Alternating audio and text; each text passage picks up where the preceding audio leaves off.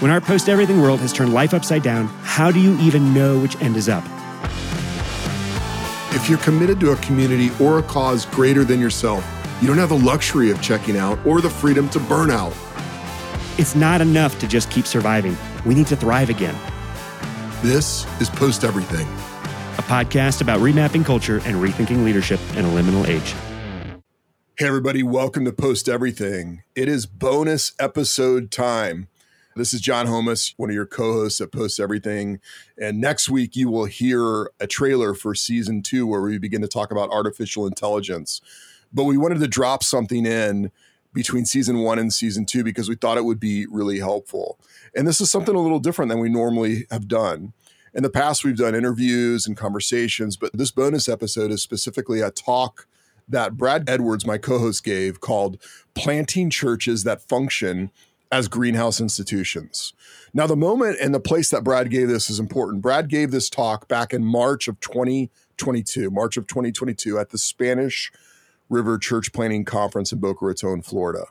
And that was an important moment, an important place because at that time, restrictions around COVID were kind of winding down. And all of us as church planters felt like we were coming out of a figurative bunker, out of a bomb blast trying to make sense of what had happened and what we were seeing and going, where the heck do we start to rebuild? Now, at this conference, there was church planters from around the country as well as around the world. And it was an important moment for all of us. Specifically, I want to share why it was an important moment for me. Brad and I have been friends for a while, and we actually church planted and launched churches within three weeks of each other back in the fall of 2015. Now, Brad was in Boulder, Colorado, and I was in Hollywood, Florida, just north of Miami. But as I planted, I was just struggling with the model and the map that I had inherited. Now, I'd been part of four different church plants in four different cities, but planting back in 2015 and trying to build a new church felt so different. And I just found myself mumbling to myself over and over we need a new model for church planting. We need a new model for church planting. I was running into the effects of individualism, and individualism is really pervasive in the West, but I found that South Florida was a level of individualism I had not encountered before. But also, South Florida is very diverse. You know, we talk about cross cultural ministry and multicultural ministry, and I found that South Florida was uber multicultural. So every interaction you had with someone, you couldn't make assumptions about what you were communicating or what they were communicating because the cultural landscape was just so different between different cultures. And I ran into a couple things. One challenge I had was around discipleship. Why is programmatic discipleship not having the effect that I've seen it have in the past? Then, secondly, evangelism and sharing about Jesus. How do I have conversations with people about Jesus when their response is that they've heard it all and they show complete apathy towards it, or they're hostile towards me personally the moment I mention the words pastor or church, or they're completely suspicious of me as a white Caucasian dude. All these things really disrupted my mental map. And I'm a map guy. I decorate walls in my house with maps. I'm a map nerd.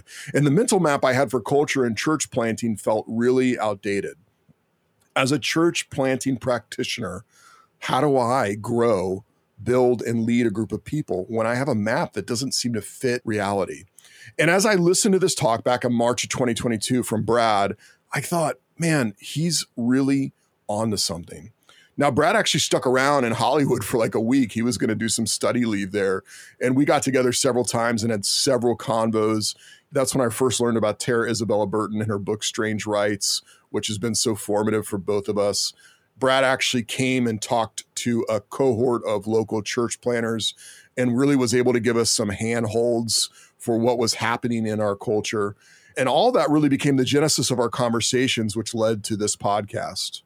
Now, I know this isn't a church planting podcast, but we both happen to be church planters, which means Brad and I have to be navigators of culture and students of leadership. And so, even as you hear this talk, planting churches that function as greenhouse institutions, try and apply it broader than just planting churches. Think about your organization, your community of people, your institution, and how it might apply to you. At the end of the talk, there'll be a question and response with a panel. And the voices you'll hear on that will be Brad's, as well as Al Barth, who's the director of church planting at Spanish River Church in Boca Raton, Florida. David Cassidy, who's the lead pastor at Spanish River Church in Boca Raton, Florida. Rick Hunter, who's the director of the City Church Project, a church planting network in South Florida. But you'll also hear from Moussa Intiga, who is the lead pastor of Christ Central Church in Soweto, South Africa. So I hope you enjoy this. I'll circle back at the end and give some thoughts, but let's jump into this.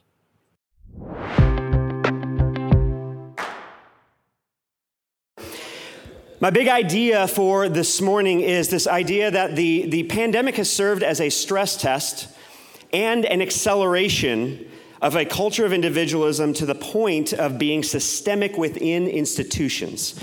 And that requires us to think far more, you guessed it, systemically than we have ever had to think. Now, I want to also qualify this and say that I have, um, I have only the experience of being in the white evangelical church and the hipster secular church. Thank you. Okay, this is going to be a long morning. so, I am not trying to speak out of anything outside of that.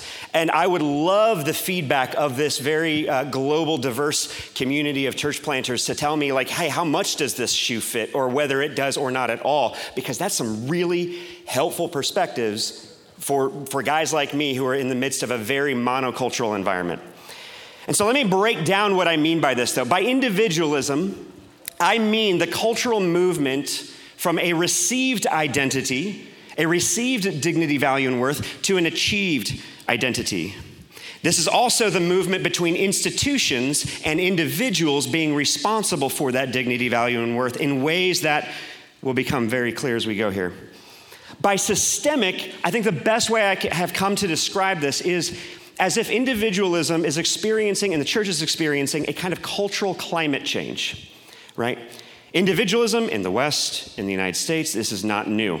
It's been around for a long time. But since about the baby boomer generation, we have seen an increase and rate of change, culturally speaking, that has moved each successive generation's starting point just a little bit further down the road toward individualism such that we are now, like each generation doesn't really know any different than the, the, the hand that they were dealt. And that's the starting point. and it's just the trajectory is increasingly individualistic. That does not mean, by the way, institutions don't exist anymore. They still do exist, and tribalism is very much kind of an outworking and a the response of an individualistic culture that is longing for a connection and a home within institutions that is not getting met, or that need is not being scratched, that itch is not being scratched. That said, that means that our institutions have become compromised. Instead of being a refuge and a shelter from the chaos of individualism and the burden and the crushing pressure of individualism, we are instead propagating it. In other words, everybody's crawling up the stairs, as Tony was talking about in his sermon. And it's crushing. Except in Colorado, they're 14ers, but we can talk about that later. Now, what, so what? what? How does that actually come out, especially in, for people in this room for church planting? Well, it means that probably around 2015, you noticed, like I did, that the typical visitor coming in through the front doors of your church went from expecting to being formed by the church to expecting the church to being formed by them. Now, we expect this of our non Christian neighbors, right? They have no ecclesiology, of course not.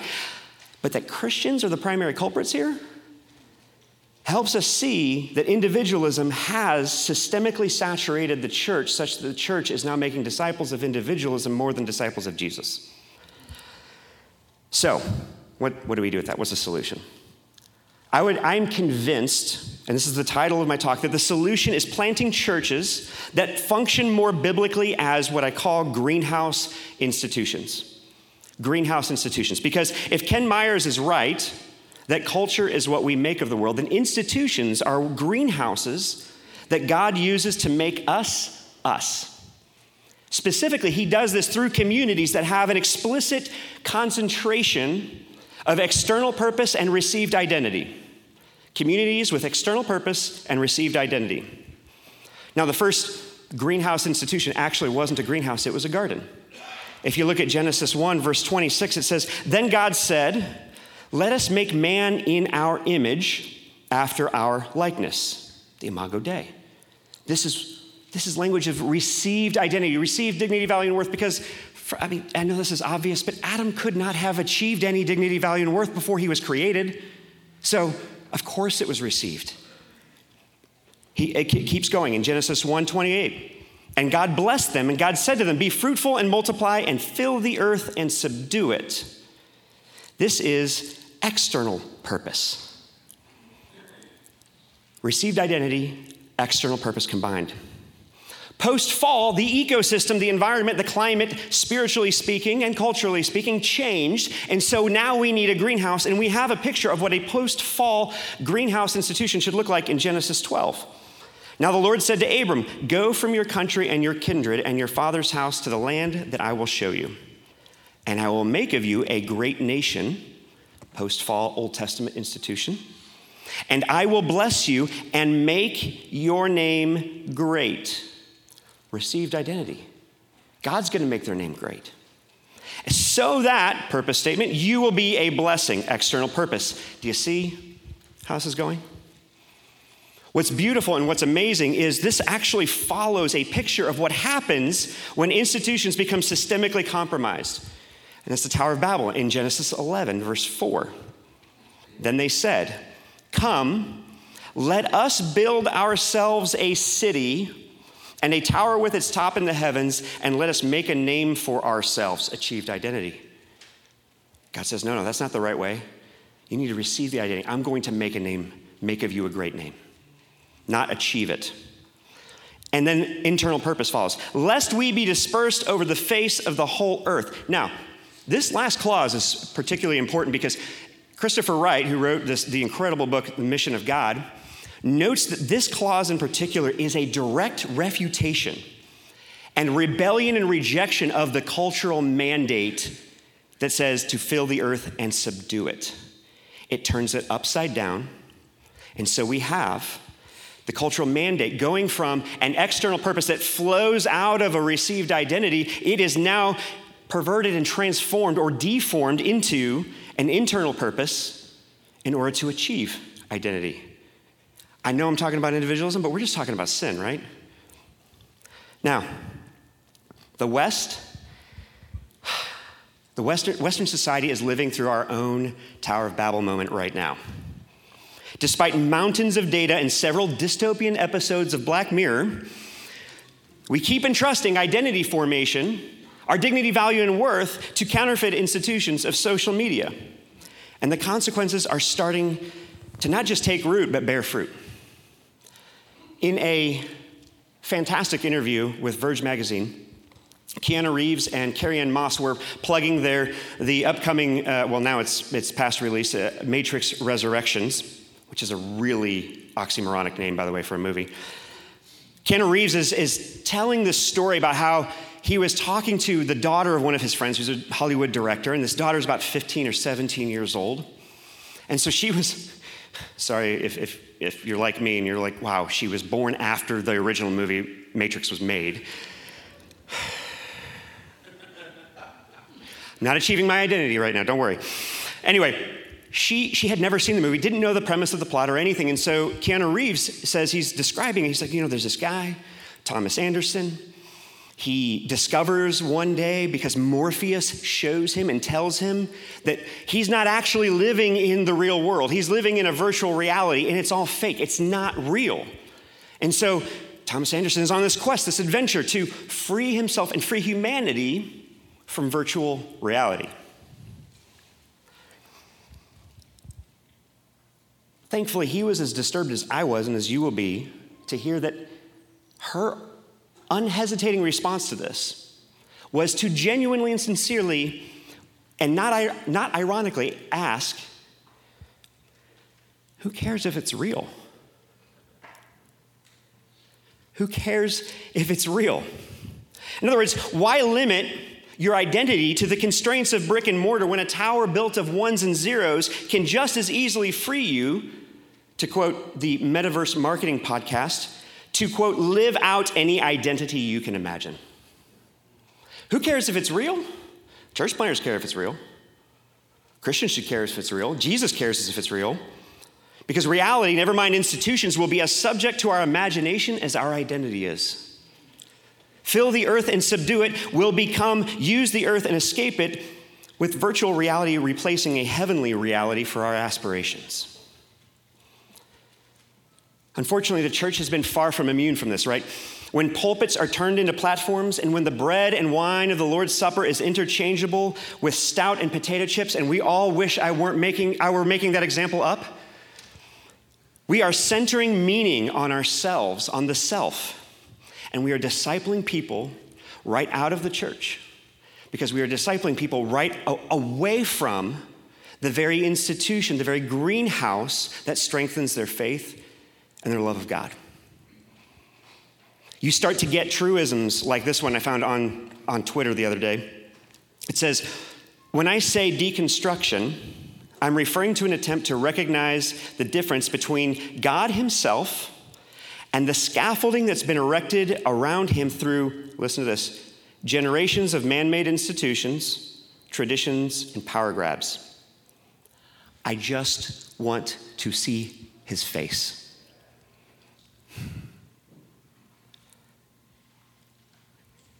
We are in this room because we want and long for people like that to see Jesus' face. The idea that it's even possible to see Jesus apart from his bride is the fruit of a discipleship that sees the church as a discardable means to an end, that loves the bride only as long as she is useful to us. Now, I don't know about you guys, but if somebody comes up to me and says, "Hey, Brad, I really want to hang out with you. I just, I just want to hang out. Let's like, let's like have a beer in the backyard or whatever." But you know what? Can you make sure that Hannah, your wife, isn't home? I like you, but man, she's kind of a jerk. Are we going to hang out? No, we're not going to hang out. Now, thankfully, Jesus is a much bigger man than I am. But are you getting all of Jesus? Can you get the groom without the bride? I don't think so. Frankly, that is Christ themed and not Christ centered. What's worse, this actually, as church planters specifically, this guts our, our witness because we are treating the church no different than our individualist neighbors, because, and it requires zero heart transformation to love a bride only if she is beautiful and useful to us. That's not grace. And yet, that is how we have dis- discipled people. Now, let me, let me validate and say this that this was never any of our intention. It just wasn't. And it's not all our fault. There are a lot more dynamics at, place, at play than this. But it is our problem. It is our challenge. And so, what do we do with that? And here, I've got, I've got three buckets all geared toward this end, then there are probably more buckets, and these are general enough that you can probably, you know, fill them in with your local context, but I'm convinced that it is at least these three buckets of what we need to do with this. Because in order to make disciples that love the church as an end and means, as the bride and the body, then we need greenhouse blueprints that include both stained glass and fertile soil. We need greenhouse blueprints that have both stained glass and fertile soil. And so here's here are my, you know, my three points here. Okay. The first is pre-emergent discipleship. And here's what I mean by that. I don't know about you. I'm, I'm in a suburban context, and I have, with every year that I live where I am, I loathe dandelions more and more every single year. I'm, I'm convinced that when the curse in the fall is given, that the thorns and thistles that Adam had to deal with were actually like literally translated as dandelions, right? Dandelions are the worst. You have to pluck them out by the root. You can't just cut them off at the top. You can only hope to limit the spread if you do that. And also, they take advantage. They take advantage of your five year old son's excitement to blow those dandelion seeds all over your yard and you just don't want to ruin his fun, but it kills you inside. But even if somehow you were able to convince him to pass by on that fun, your neighbors may not care about dandelion removal as much as you do. Not that I'm projecting. And those dandelions will sprout and they will they will germinate and they will spread their seeds into your yard and it doesn't matter how many times you pluck those dandelions, it's going to get worse and bad every year. You can't eliminate them completely. But if you think systemically instead of individually, you can actually keep up. You can put down what's called a pre emergent fertilizer. And if you're from Boulder County, it's very much organic, don't worry. And you can prevent those seeds from germinating in the first place. We have still contextualized our discipleship not contra individualism, but within individualism, and that's a problem. We're still trying to pluck the dandelions by the root, and no kidding, we can't keep up. We need a pre emergent discipleship that, kind of like how Tim Keller has said over the last couple years, especially, just like the catechisms and creeds and confessions of, of old were intended to inoculate God's people from the influence of Roman Catholicism. Well, guess what? We need discipleship geared around individualism, and we have to be able to, as fish, describe what it's like to be wet. Otherwise, our people will never know the difference. And our discipleship will just never keep up with the dandelions. Number two, we need redesigned trellises to compensate for this cultural climate change instead of contribute to it. Right? We need to ask the question, for example, how are we unintentionally perpetuating systemic individualism in the way that we prepare, send, and support church planters? Right? Speaking of Tim Keller, in January 2021, I heard an interview with him where he, he was asked, Hey, how are pastors doing? You know, you're in contact with a lot of pastors across the world and across the US. How are they doing? And he said, by way of answering that question, he said that recently he was talking to his wife and Kathy, and he just said, You know, I have stage four pancreatic cancer, but at least I'm not a working pastor right now. Pastors, you don't have to quote me or tell, you, tell me you got that from me to go tell your people that that's what Tim Keller is saying, just like we do with everything else he says, okay? Would we be there? Would we be in the place where 40% of, of, of pastors in the US were seriously thinking about leaving the ministry over the last year, according to Barna? Would we be in that place if we had sufficient trellises for the growth of the leaders of in church planting? I think it, it would still be there, but maybe only 20%. Hell, maybe only 30%.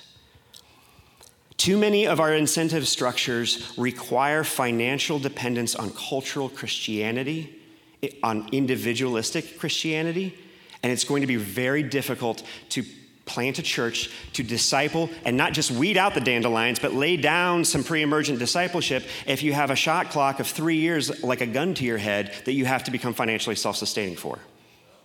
All the church planters said? Okay. You're welcome. I will never be invited back. the last thing I will say is we have to really reapproach church planting through the lens of team not individual. Like, what is more individualistic than selling, sending solo planters where only Jesus can go on his own? Jesus sent the disciples out two by two, and we need architects and gardeners if we are going to build these greenhouses with stained glass and fertile soil. Because while one person is able to maybe start the church and do the gathering, we need somebody who's able to pull the weeds out of the individualistic weeds out of uh, God's people's hearts and yet still expand the greenhouse as we go. These are two complementary gift sets that you don't, you frankly don't find all in one person except Jesus. In the New Testament, I could only find one example of a, of a solo missionary sent into the mission field, and that was Philip evangelizing the Ethiopian eunuch. And God miraculously transported him there as if to communicate guys, this isn't normative. By definition, this is an exception.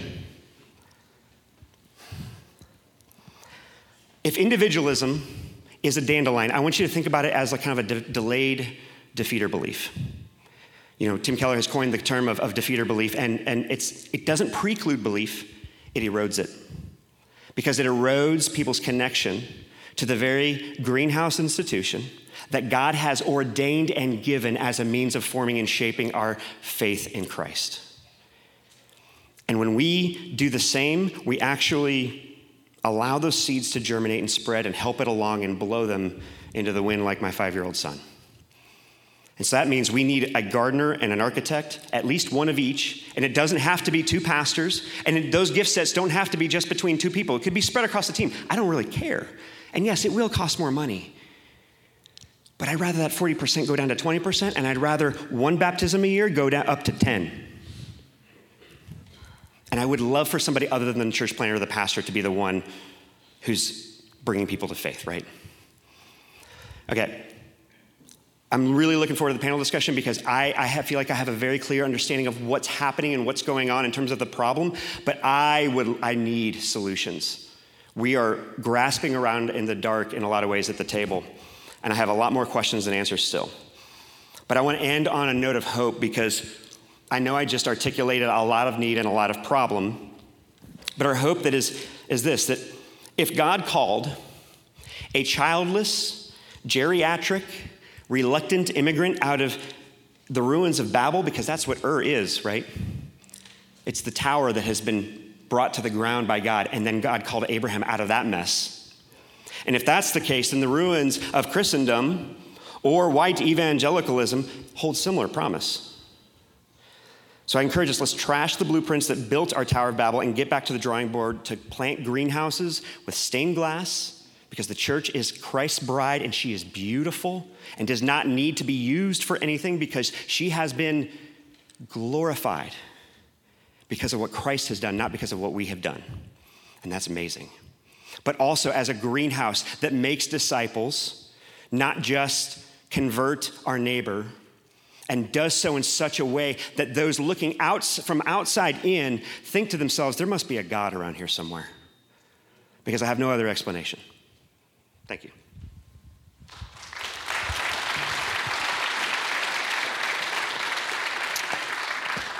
David Cassidy, uh, Moussa Intiga. Where's Moussa?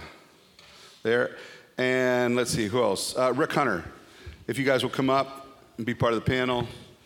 Um, and even, even as you're coming, um, that, that, uh, that first kind of a deal that you were doing there, uh, Brad, was interesting. How do we break and I don't know what the answer to this is, but how do we break people out of the uh, unreality that's, that people seem to be experiencing as their reality and get them to you know, deal with what really is? Uh, so uh, this week has been uh, difficult in a couple of ways.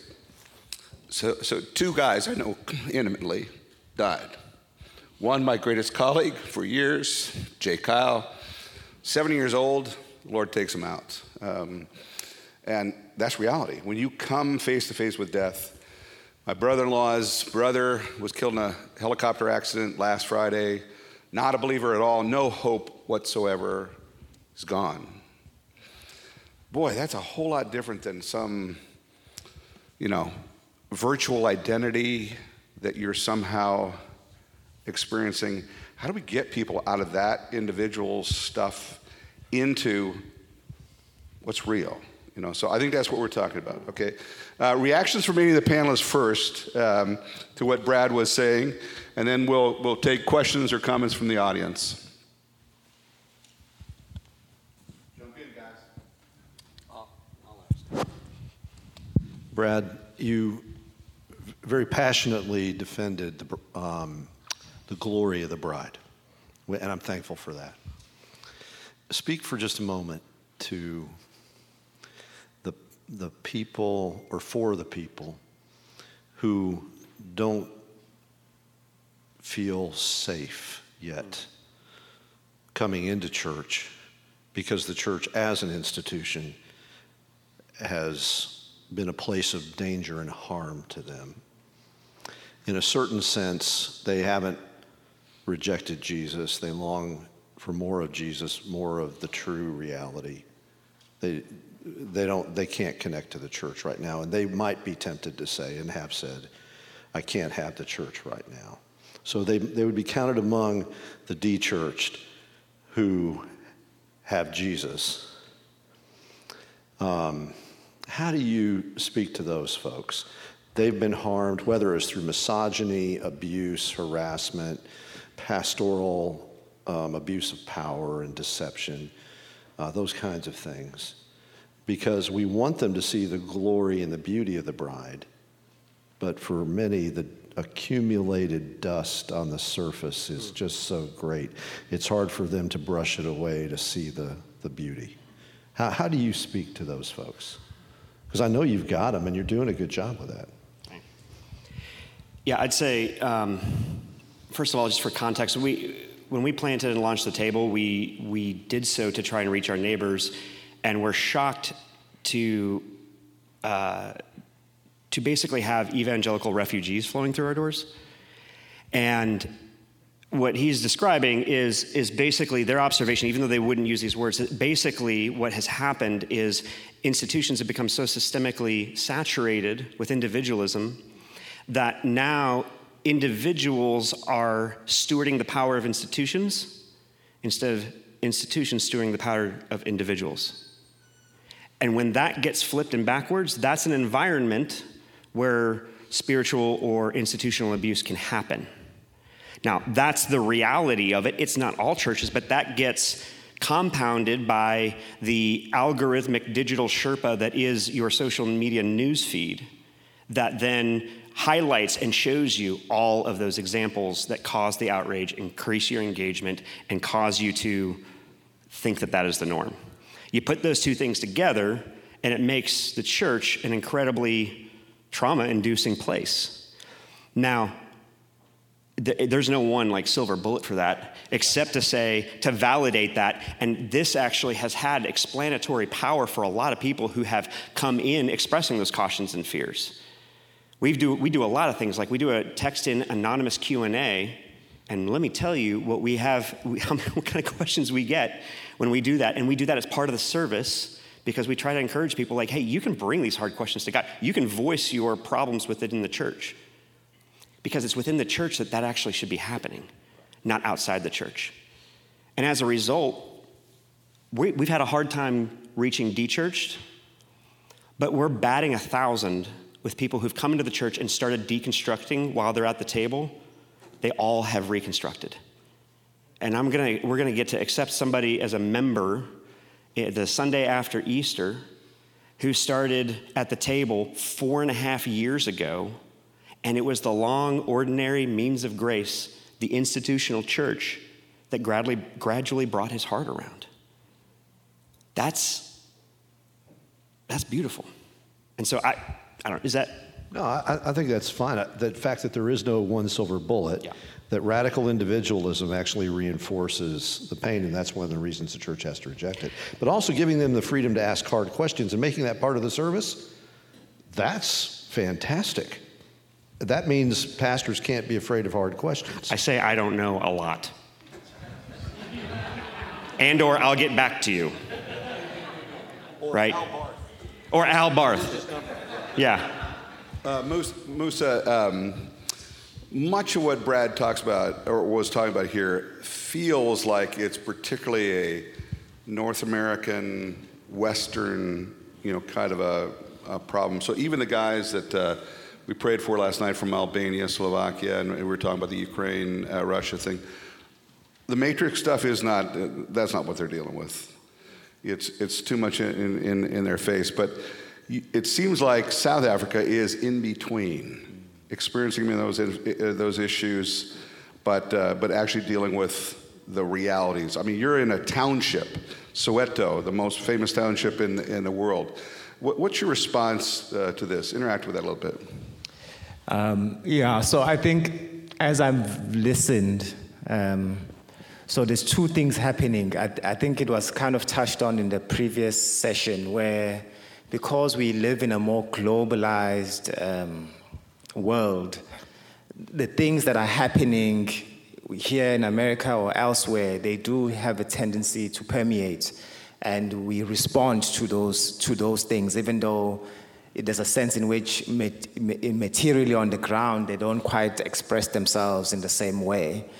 Um, but at the same time, there's also a resurgence of um, a new a sense in which people are rediscovering um, themselves, rediscovering old institutions um, or old, uh, basically, beliefs. And so that is coming up at the same time as people are also wrestling with institutions such as churches um, and seeing some of the hurt that's happening there and responding to it. And so the people, for example, uh, one of the things that are happening in, uh, in Soweto is that uh, like ancestral uh, beliefs is something that is, is, is, is, again, is, is on a resurgence and it's coming up, but it's coming up in a very, in a very detached way to the way in which it happened in the past. So before it had to do a lot with your tribe, what you're doing, but now you're having people, um, like, I don't know, sangomas, which be like mediums will pop up on the internet or pop up on social media and say, hey, um, I think you have a particular problem. How can I help you with that problem? And so people are saying, oh, this is more spiritual, but it's very detached from, uh, from, from the institutions that it, it was previously attached to. Uh, and so, how do you then wrestle with that? Uh, because you, you, it's you, the way in which you used to uh, counter it in the past, in the world of individualism, where reality and it's very virtual. It's, it's very tricky to know how to kind of maneuver in those two worlds. But we're definitely seeing uh, some of it, even though it looks, it, has, it doesn't have the same origins as, as it does here in the States. Great. Rick, I'm going to give you an opportunity to respond in just a minute, so just think about it. But uh, questions or reactions from the audience? Comments you want to make? JP. Brad, I'm, I'm kind of wondering if you can put a little more flesh on the pre emergent discipleship mm. piece that you're talking about. Like, what does that look like for you guys uh, at, at the table? Um, yeah. I don't know. Uh, here's what we're trying. Why did we have you speak then? I, have been asking you the same question. Um, no, here, here, there are some some lessons learned from this reality are one i've been stunned by how much that 18 to 35 year old uh, demographic that was talked about in the last session is hungry for theology in ways that are very shocking and surprising to previous generations especially because the whole effort to reach people was very much to make that digestible easily um, and so I like y'all. I know we say nobody's ever asked you to preach a longer sermon, but I've had I've been asked that twice now. It's not because I'm a crazy gifted preacher, it's because they like they just want more. And so that is really instructive, right? Now, that said, not everybody's there. And so that means partially discipleship and, and, I'm, gonna, I'm gonna riff off and steal from Mark Sayers. If you know who that is, you should follow everything he writes and says because it's he couldn't make it today, so I'm here, right? He, he talks about how it used to be that you could plug a, a young Christian into a system and have a, an assimilation track that included being in a small group and you know for however many years you could trust that on the other side of that pipeline they would pop out a mature christian or if not a mature leader what we're realizing is that actually had a lot more cultural reasons for it than, than we thought. And now discipleship needs to happen in a far less linear way. And so at the table, Bryce Hales, my, our pastor of spiritual formation, is, is experimenting with this. And we have community groups, which are basically like family, right? Extended spiritual family. And we're also having discipleship groups. And yeah, we named them that because that's what they are. Um, but the discipleship groups, they're, they're going to be laying new ruts in old roads. Daily office, prayer, reading, stillness and, sil- sil- uh, stillness and silence. We actually don't need to reinvent the wheel. All the tools are right there word, sacrament, prayer within the accountable institution that is the church, it actually works. And, and I would say that the 18 to 35 year old demographic is, is actually longing for it because all of the counterfeit versions of it don't, what they don't offer is refuge from the cultural climate change. And the anxiety of that rapidity and the speed of that change as it accelerates, it's actually the institution itself, not what the institution does for them that they're longing for.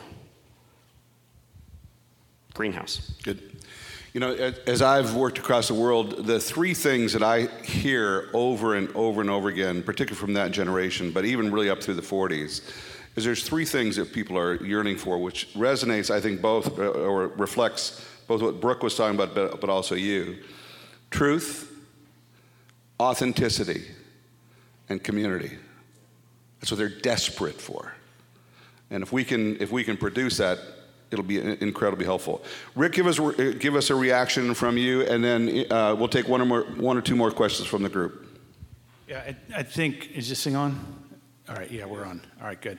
I think that one of the things you were just talking about was this, even programmatically providing community for people. Um, I'll just give you a little anecdote, one story.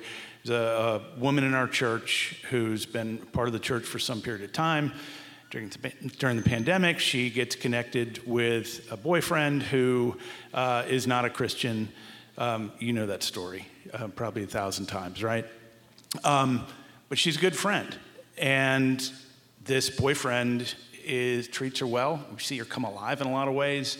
So it's a really tricky kind of, oh my gosh, what, how do we deal with this? It'd be awesome if she had an amazing Christian boyfriend, but the Christian boyfriends she'd had are terrible human beings. Uh, so this, I'm sorry, that's, is there a nicer way to put that? No, it's terrible human beings. It was a laugh so you don't cry response. Yeah, there we go. Um, so this guy, though, um, he wants to engage, and but he's he's not interested in any of the kind of um, theological stuff, any of those kind of objections. Complete atheist.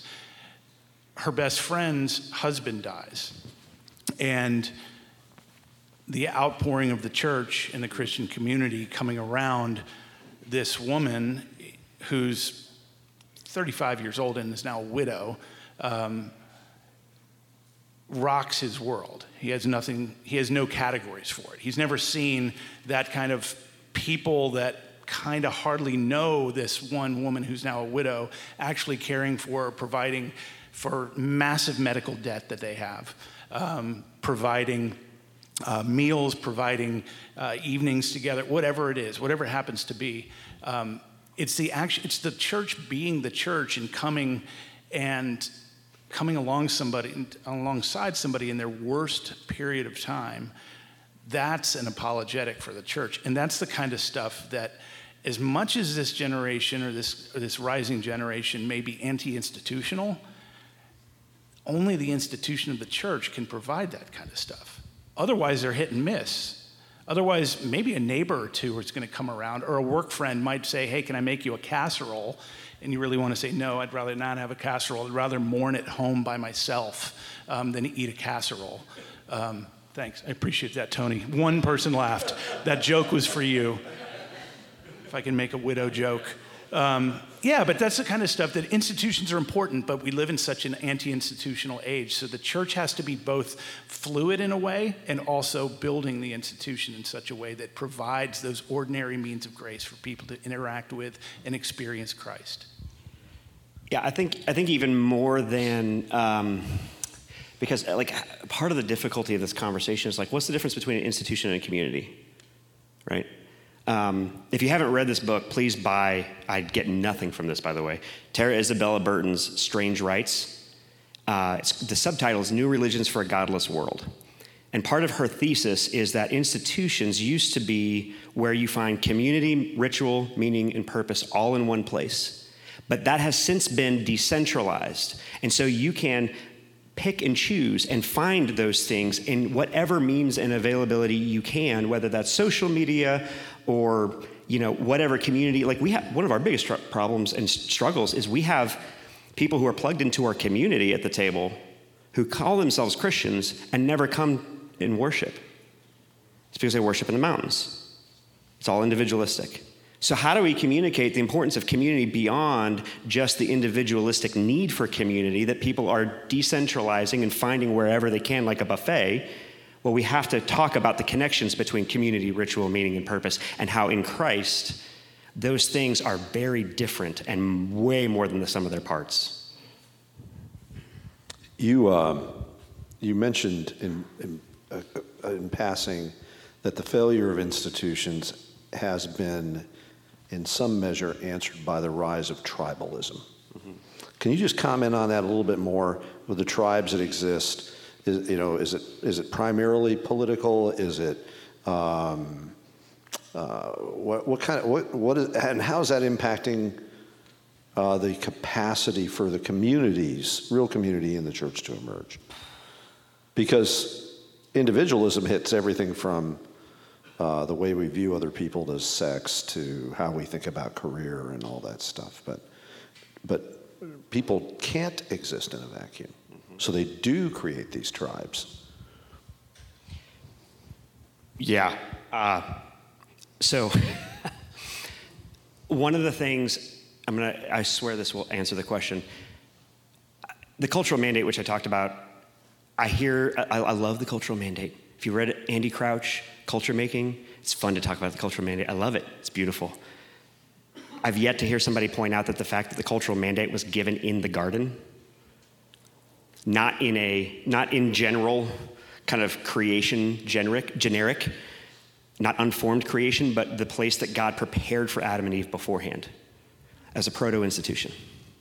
Right? It's the beginnings of an institution we are made for it. That is actually part of what it means to bear the image of God, that we are made for institutions. And when we build the Tower of Babel, or we pervert institutions to make a name for ourselves, or we leave them entirely to build our own digital Babel,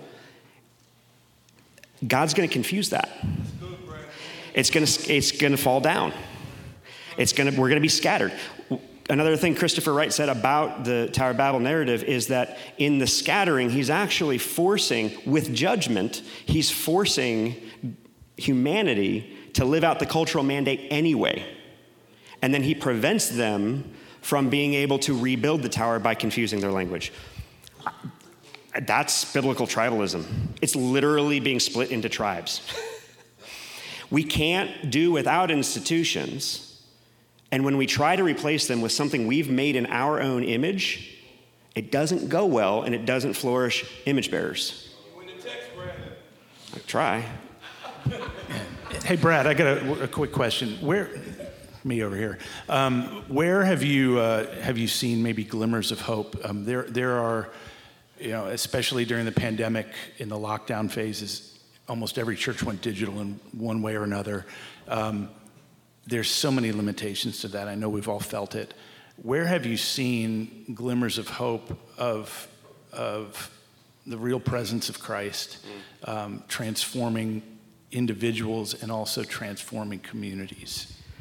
Man, let me tell you, I keep racking my brain and thinking to myself, God, if only we had a part of the church that has already experienced what it's like to not be a part of majority culture, but to be in minority culture, and then to have to so depend on the institutional church, the body and bride of Christ, because there are no other cultural handholds that you can grab onto because everybody keeps taking them away from you.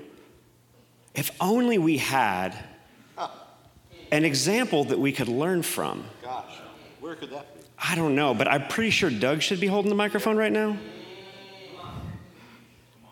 I'm serious. Like, I mean, so much of the conversation that we were having yesterday, I'm just like, Doug is just, he's here. He's you doing this. Don't give it to him. We'll never get to lunch.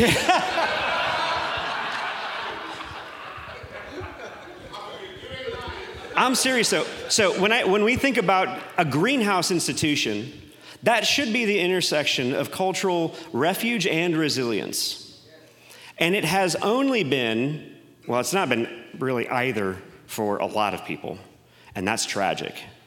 But we need to be asking, like systemically, not just individually, like not just in our methodology and how we plant churches, but what is our ecclesiology? Are we inviting people into a personal relationship with Christ or also into the grand narrative of redemption, of which they are just one part of.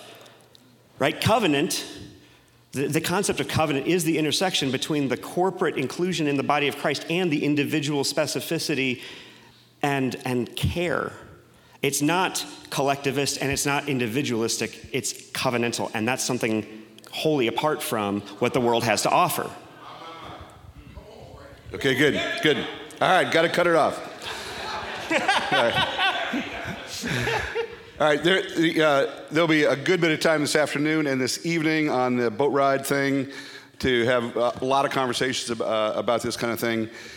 Uh, let's thank Brad. We appreciate it, Brad. And of course, the panelists as, as well.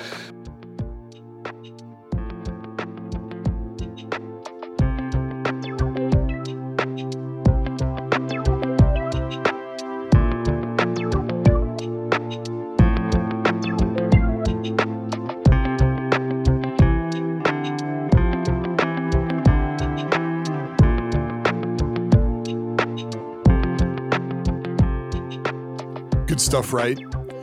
I want to take a moment and just affirm a couple things that Brad said, as well as just process with you what I'm thinking. Brad was careful to put limits on his knowledge and experience based on his own context. At the very beginning of the talk, he said, Hey, I'm a white guy and I planted in Boulder. But I really do think that what he's saying about individualism goes beyond the West, goes beyond North America and Europe to anywhere that has encountered the expressive individualism of the West.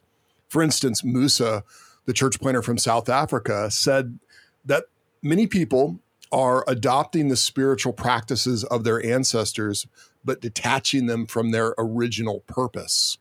That is expressive individualism.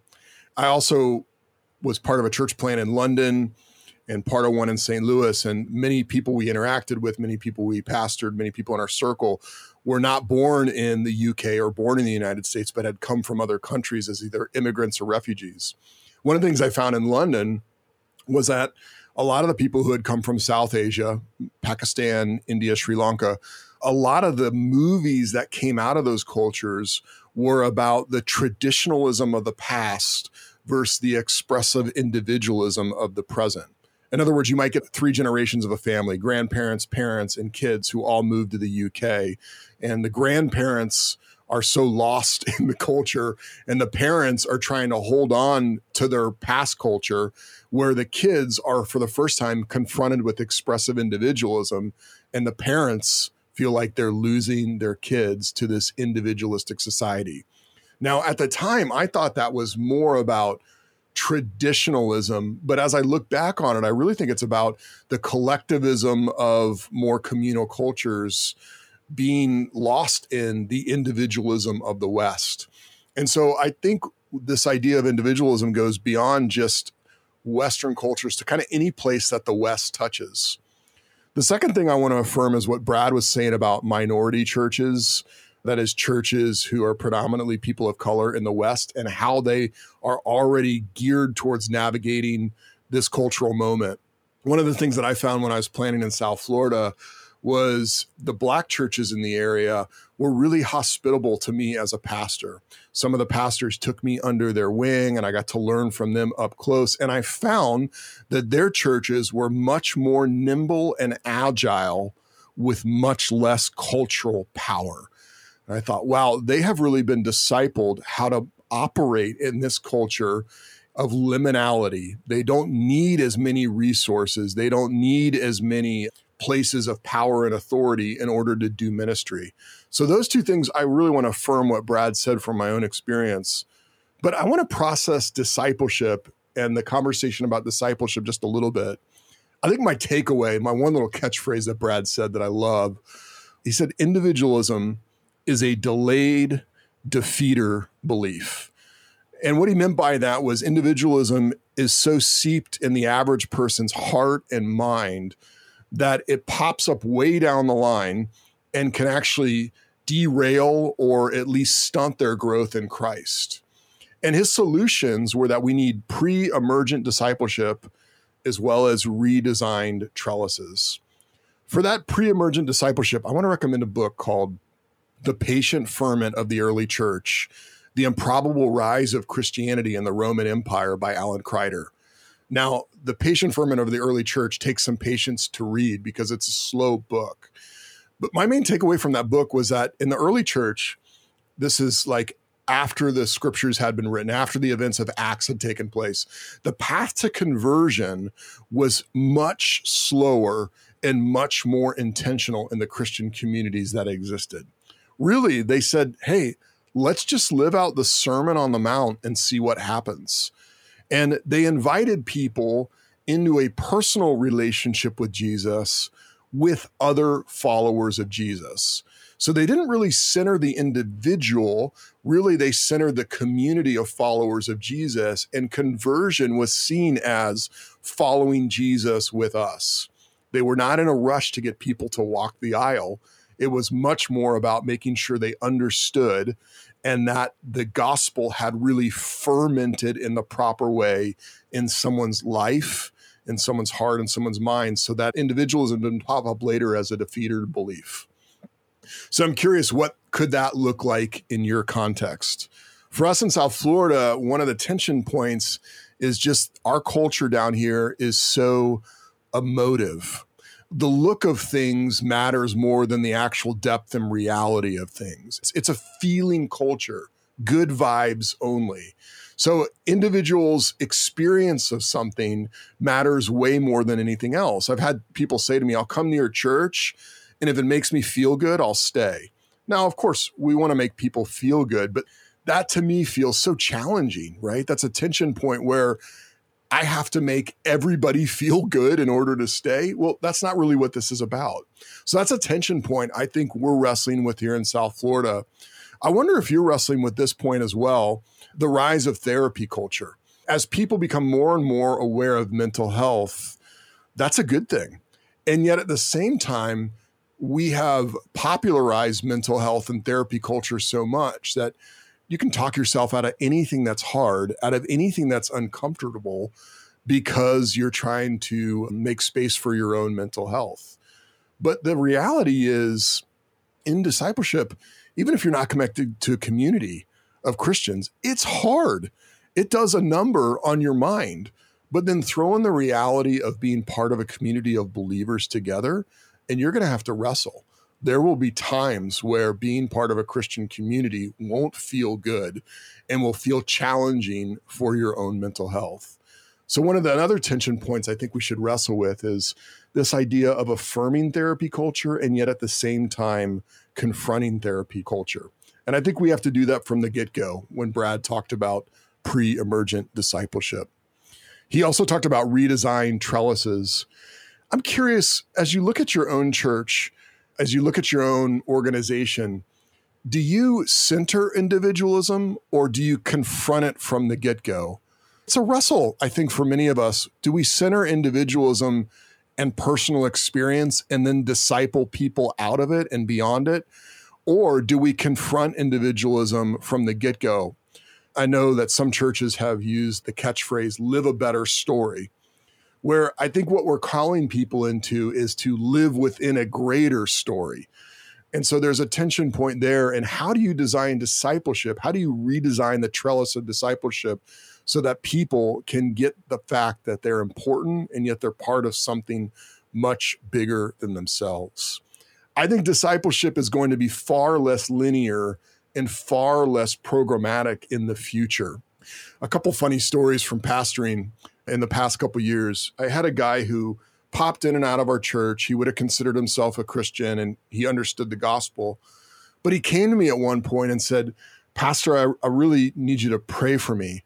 And I said, Sure. Like, what do you want me to pray for you about? And he said, I'm really looking for um, a woman that I can have a relationship with and like we can have a sexual relationship, not every week, but maybe just like once a month. And I think I would really appreciate if you would pray that for me. And I was like, does not compute, glitch in the matrix.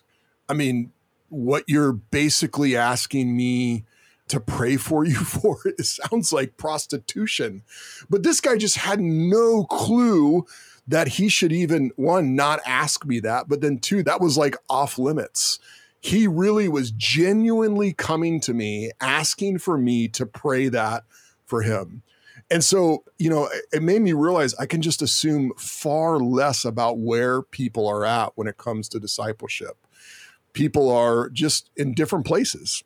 And the fact that he didn't even hide it from me, but he really wanted to come to me and ask for my pastoring, my prayer, it was just so funny to me.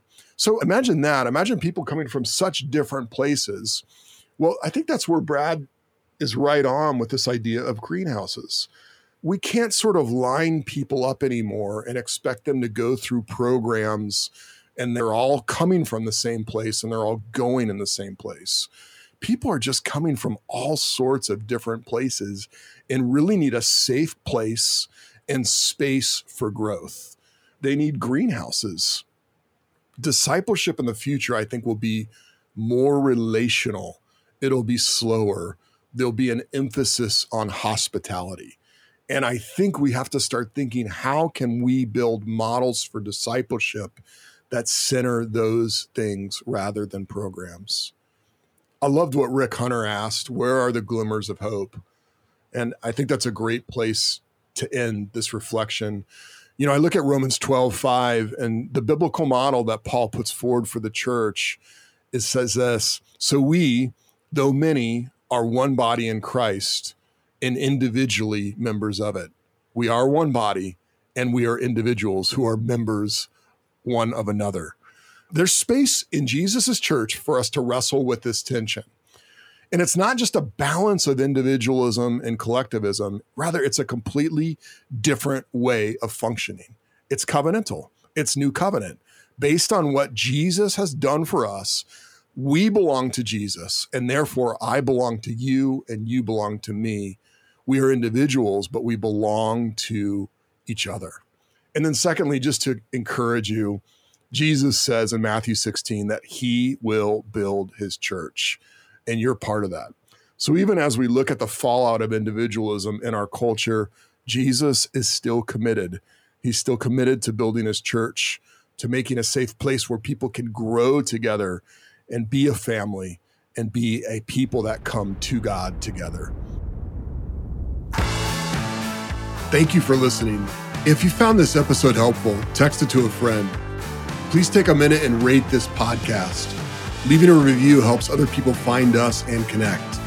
You can send us questions or feedback by emailing us at posteverythingpod at gmail.com. Thank you.